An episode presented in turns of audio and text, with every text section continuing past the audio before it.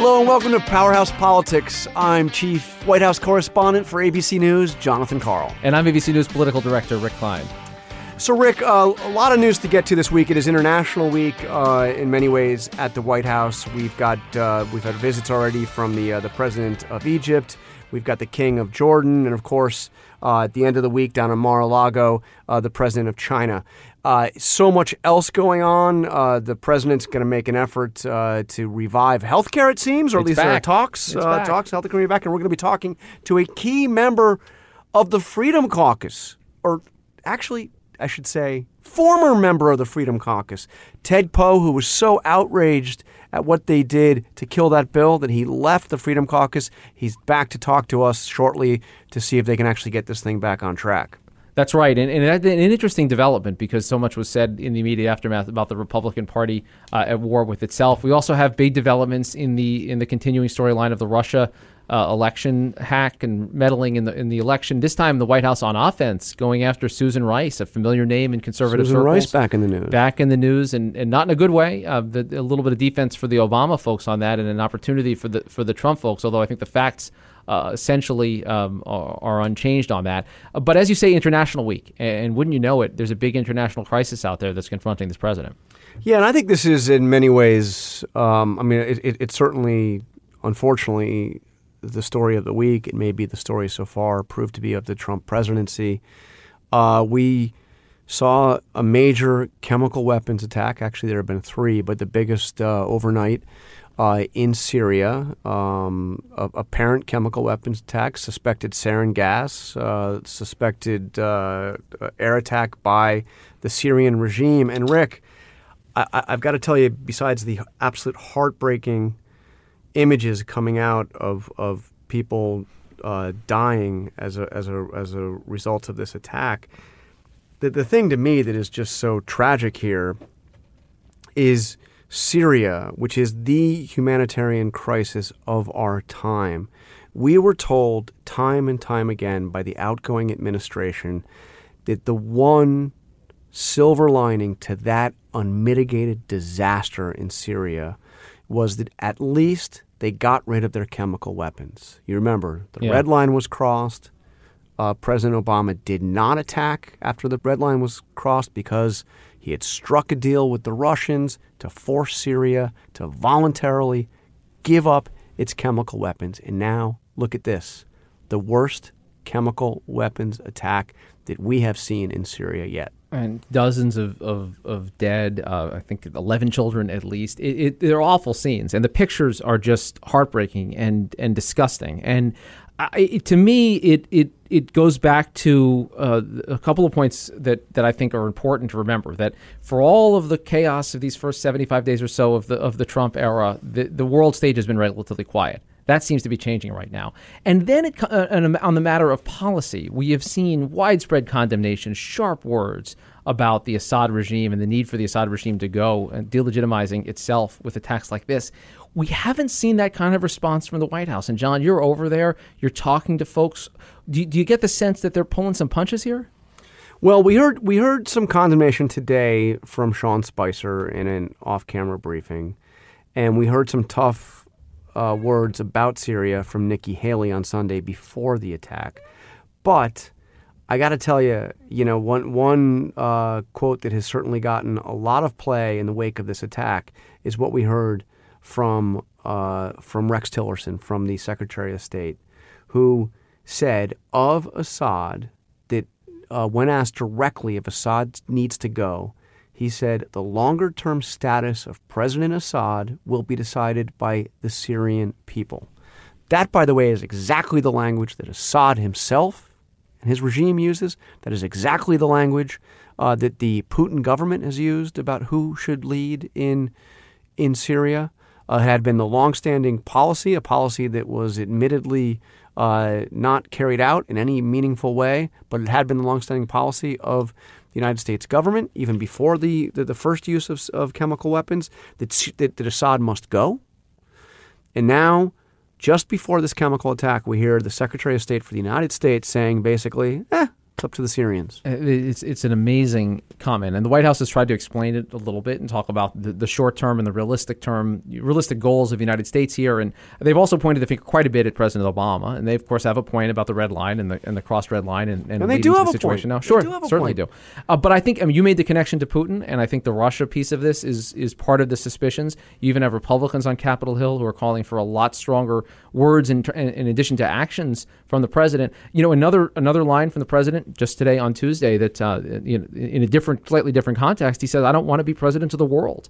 And that seems to reflect a mindset, uh, a major shift in, in American policy towards Syria, yes, but also toward other potential humanitarian course. crises. Yeah. And this this is this is the, the Trump administration being tested on the world stage, and the response so far has not been as strong as other world leaders or even their fellow Republicans in Congress. Well, this administration and Donald Trump himself as a candidate, even before he was officially a presidential candidate, made it clear that he doesn't believe that it is the United States that should be going around uh, judging other countries for their human rights records. Uh, he's invoked America First as a tagline for his administration. Of course, the original America First uh, movement didn't even want to uh, see the United States involved in World War II. Uh, so th- this is not going to be a uh, in administration, we knew this uh, from the minute uh, uh, Donald Trump won the election. This would not be an administration that would put human rights in in a i- i- at the center of its uh, global uh, goals, like Jimmy Carter did. Not going to put pro democracy at the center of its of its international agenda, the way George W. Bush did. Um, and you know was going to have uh, you know an approach like well we're, we're going to be concerned with what's going on in our own backyard, not necessarily uh, what's what's happening uh, around the world. Now, though, a chemical weapons attack is something that truly shocks the conscience, and it will be interesting. It'll be interesting to see what we hear when we finally do hear from the president himself. Yeah, is he going to sound more like Nikki Haley, who was condemning Assad over the weekend, uh, an interview with George uh, on this week, or is he going to sound more like his Secretary of State? Uh, it's a great question, and it comes at a time where people are trying to figure out how this how this White House is going to conduct itself on the world stage. Jared Kushner uh, making that trip to Iraq, not the Secretary of State making that uh, the trip there before uh, Rex Tillerson, as a matter of fact. And as this parade of uh, of world officials comes through, capped as you mentioned by President Xi of of China. How does the Trump White House handle these things? We know what they said on the trail. We know what he continues to say now over the first three quarters of the first hundred days. But it's crises like this that, that really test it and test the conscience and test the resolve because those images are awful and, and what's happening in Syria is unconscionable. And, and you can imagine, you know, that uh, for instance, you know, going beyond the, the larger issue of, of what the United States pushes for, the meeting with uh, with President Xi, China, uh, meetings under the second President Bush often put human rights in China at, at kind of a you know kind of front and center, or not not necessarily front and center, but certainly a, a major part of the agenda. We were told uh, during that administration that, that the issues were raised in every major meeting. Um, they were you know they were raised by by the Obama administration. They didn't maybe have a, a- as as you know maybe not as central a, a, place in in the agenda. Um, but that'll it'll be interesting. There's so many big issues that this White House has to deal with China, and I'm not even just talking about about trade.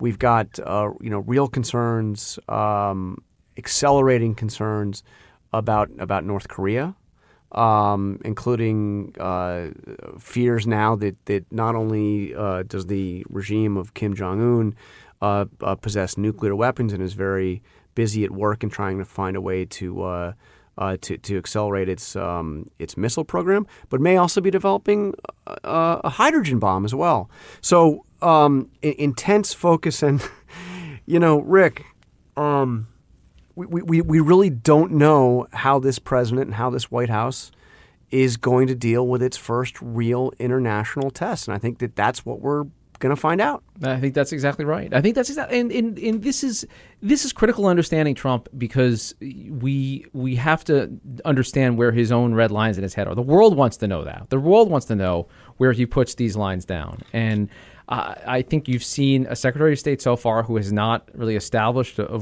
a voice on the world stage. You mentioned Nikki Haley at the UN, who's a lot more active and vocal in condemnation of atrocities or, or wrongdoing uh, than others. You have the questions of Russia that overhang. It does land with the president. He is the president, and it, it's his it's his opportunity. And it's just one of the many areas where you see an evolution between easy campaign rhetoric about us having to know our our place and putting America first. Those are great slogans, but now the world looks to the United States for leadership. And in the meantime, we have this major domestic challenge here of getting the president's agenda through Congress and this talk of reviving the effort to repeal and replace Obamacare. So, as we promised, we are joined now by Congressman Ted Poe of Texas, uh, a former, erstwhile member of the Freedom Caucus. Congressman, thank you for joining us. Certainly. So, I got to ask you, I mean, you, you were there, you were there with the Freedom Caucus, a member of the Freedom Caucus, as the Freedom Caucus brought down or at least appeared to bring down the uh, the Republican health care bill. You, of course, were supporting it and ended up leaving the Freedom Caucus. But now there's all this talk of, you know, the president's playing golf with Rand Paul and the vice president's meeting with the Freedom Caucus. Is this health care bill going to come back from the dead? I think there may be a resurrection of some type of health care bill um, either this week or when we get back in two weeks. How, how does that? How, how would that happen this week? I mean, I guess you'd have to have a. We're not talking about exactly the same bill, right? We're talking about some changes. There will be some changes, but it's basically the same bill. Uh, I think some people have are beginning to understand that no bill, no repeal or replacement bill, uh, is going to be the bill they want. Um, but uh, enough people, hopefully, will decide that it's time to uh, have a, a bill that has a majority of things that uh, we want uh, and vote for that. But many of the things that are still being talked about were things that were talked about before. So I don't know that it's going to be a whole lot of difference, uh, but maybe some people will change their mind and now support the bill. What has changed? I mean, you were you were frustrated a couple weeks ago that, that some of your colleagues didn't seem uh, to want to get to yes. We had reports of moved goalposts throughout and uh, obviously the the refusal to support ended up uh, with with Speaker Ryan pulling the bill at President Trump's request, or at least acquiescence. It, it, did that scare people? Is it is all this cajoling by the president making a difference? What what is changed in the dynamics that allows negotiations to happen now that didn't happen two weeks ago? Well, it was my opinion, and part of the reason I left the Freedom Caucus was uh, that when we met with the president and the vice president for over an hour and a half the president was very accommodating to making changes, and he made three or four changes. But it got to the point um, that I was convinced that no matter what changes were made, there were some people that were never going to vote for yes. Uh, and I think maybe the president sensed that, and the meeting was over with. Uh, but now there are uh, discussions with those same people. Uh, Vice President Pence is talking to Freedom Caucus members uh, I'm not a member of that group anymore, so I don't know what's being said, but uh, I think it's uh, more of the same, but with some changes that uh, people would accept. And also talking to the moderates in the Republican Party to see if they will accept some changes that maybe they weren't in favor of before. So uh, we'll get, I think we'll have another uh, bite at the apple. We'll uh, vote on this basically same bill, but there will be some changes that will be accommodating uh, to the Freedom Caucus and to the moderates, I think. So one key piece of this, uh, if if if the chairman of the caucus, Mark Meadows, is to be believed, is to to essentially do away or let states decide for themselves how they want to handle some of these health insurance standards, including one important one that uh, that limits how much more you can charge individuals of the same age. That essentially uh, ensures that people with pre-existing conditions get coverage. Are you concerned that doing away with that piece of it means you break the promise about making sure that people with pre-existing conditions, children, adults, anyone with, with anything pre-existing, is, are able to get coverage?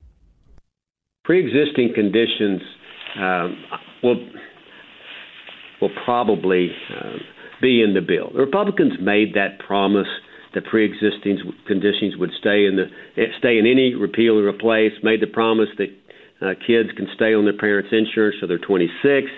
Um, 30% of the country has pre-existing conditions. I am one of those individuals. I think the Republicans are going to keep keep their promise with that. If they take that out, there's not going to be uh, that. I don't see any bill that takes out pre-existing conditions is going to pass.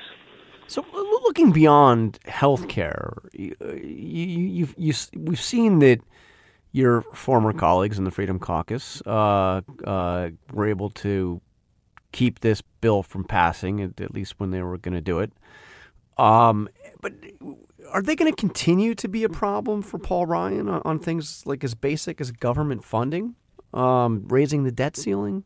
Um, what, what, I mean, if you can't even come to agreement on repealing Obamacare, something all Republicans have campaigned on, what's what's going to happen with the next series of legislative uh, battles? Well, I hope that uh, um, the Freedom Caucus uh, um, gets a a seat at the table, so to speak. That's really the history of the Freedom Caucus that they weren't, uh, we weren't uh, uh, brought to the table on discussions of legislation through the Republican conference. Um, and I think that has changed uh, more dramatically now, um, even these last few weeks, that they are brought to the table. And that was the purpose. They get, get their input uh, to the Speaker and to leadership as everybody does in the Republican caucus. But at the end of the day, my friends, and they're all my friends in the Freedom Caucus, uh, need to understand that they're not going to get their purest bill, no matter what it is, uh, because that bill will never pass. So hopefully they will get uh, 80% and support a bill that has 80% of what uh, they they want. And I hope that it continues with the next piece of legislation because this legislation, whether it's tax reform or whether it's immigration or whether it's a debt ceiling, uh, whether it's a CR, it's not going to get any easier uh, to make decisions on. So if they get, we all get on the same page in the hymnal and support legislation um, that is, you know, 80% of what what we want. So, Congressman Poe, I, I, was I was curious your take on this because one of the things Speaker Ryan said in the aftermath of pulling the bill a couple weeks ago was basically these are growing pains. We're learning how to be a governing party. That struck me as odd, uh, in part because, as you well know, uh, you were you were there before a lot of your your uh, your compatriots in the in the Freedom Caucus who took over Congress in, in 2010. You've had control of Congress for the entire decade now. What is it that wasn't learned in that in, in that first six years or so that has been learned now that you have a Republican in the White House? Was was it that folks didn't have an interest in governing before? I think uh, votes uh, mean something really now. Uh, we knew we passed in legislation in the Republican conference. We passed a lot of legislation out of the House. It didn't go anywhere. It didn't. It didn't go out, uh, get out of the Senate. And of course, we knew that the president and much of that uh, legislation was never going to sign it. So um, we have really been uh, opposing uh, the last administration for the last eight years, and and some some people have gotten in the opposition mode so well that they uh, have not learned that hey we got to govern now. It's time to govern, and, and saying no is no uh, is not leading, and it's not governing, and, and we got to figure out a way to say yes so we can move forward, make pass uh, important conservative legislation, and continue to say yes, not con- continue to be the opposition party. And to some extent, uh, the Freedom Caucus seems to be the uh, opposition party in the Republican Party, uh, and that's that's really unfortunate. But everybody needs to be heard, and then at the end of the day, um, make, vote for legislation that moves the country forward, where we can uh, can lead. And we haven't had this really opportunity where legislation will become the law of the land uh, in many years. Congressman, we know you have to go, but before you do, one one last question. We saw the president after the health care bill was pulled uh, say that he's going to go after, uh, hold members of the Freedom Caucus accountable, even uh, invoked uh, campaigning against members of the of the Freedom Caucus in 2018. If if your friends in in the in the Freedom Caucus continue to defy the president uh, in the way they did on health care, and if they don't get past that, do, do, do you take the president at his word? Is he is he really going to go after uh, individual Republicans and, and try to defeat them in primaries? It seems to me that the, the talk of the president is is, uh, is more rhetoric than it is anything else, and uh, uh, he he was just he's trying to get the attention of those people who don't support him. Uh, but uh, I don't know that he would actually uh, campaign against people who vote uh, against uh, his policies in the Republican Party. So you don't think he's serious about about holding them accountable? No, I don't. Uh, uh, when when he when he met with us, he was very personal, and he made the comment that the Freedom Caucus members are his friends, and they and they're still his friends. Uh, so I, I think uh, uh, you know we're all Republicans, and uh, I don't see that that's going to really happen. But it's the president's way of saying, "Hey, I want your attention to." Uh, support legislation, support the presidency, and uh, move uh, move the agenda forward. And I think that was the purpose of those comments. All right, Congressman Ted Poe, Republican of Texas. Thank you for joining us here on Powerhouse Politics. We'll talk to you again soon. Thank you, Congressman. Thank you, Rick. Jon. All right, so uh, Rick, we'll, we'll see. Um, uh, we'll see about that. That that that's kind of an intriguing um, possibility. Uh, yeah, I mean president. it's an unexpected one, and mm. I think it's telling that Congressman Poe says that that members of Congress, and speaking for himself at least, didn't really take the president seriously on that threat because the the story in the immediate aftermath was Republican Party at war, and the the threat was I'm going to work with Democrats. I'm going to work against Republicans. It may it may be that that was part of the negotiating that the president was engaged in. That he just wanted to get them back to the table. If that fear is what drove the Freedom Caucus back, and we're now having negotiations that kind of sort of should have happened maybe a couple weeks ago. Would have made more sense then, and rather than that, that debacle. But healthcare's back. Healthcare's back. But Rick, do you, you think it's going to pass this time? Oh wow! Are you going to get me on the record on this again? Yeah. Yeah. Seriously, you're going to okay, do this all? We're going to do this all over again. Let's run through this. First of all, do you think there think there really truly is going to be another vote in the House? Not I mean, this week. I, I, don't think there's any way. And I, I, think I think they need to let this marinate, let some language go out. And they've got this uh, this Easter recess coming up, and when they come back, I I do think there'll be another push at it. But look, you, you just the same problems with the numbers are are there now. And uh, I think we've we've talked to a couple people on this show and elsewhere that have talked about every time you add one on one side, you lose one on the other. I don't think it changes. I don't think that you can sprinkle some magic Trump dust to change the votes on this one. I think this is just going to be one of these cursed issues for the Republican conference. They're not going to be able to pass it. All right. Well, Rick, that is all the time we have left for Powerhouse Politics. I can't believe it's already over.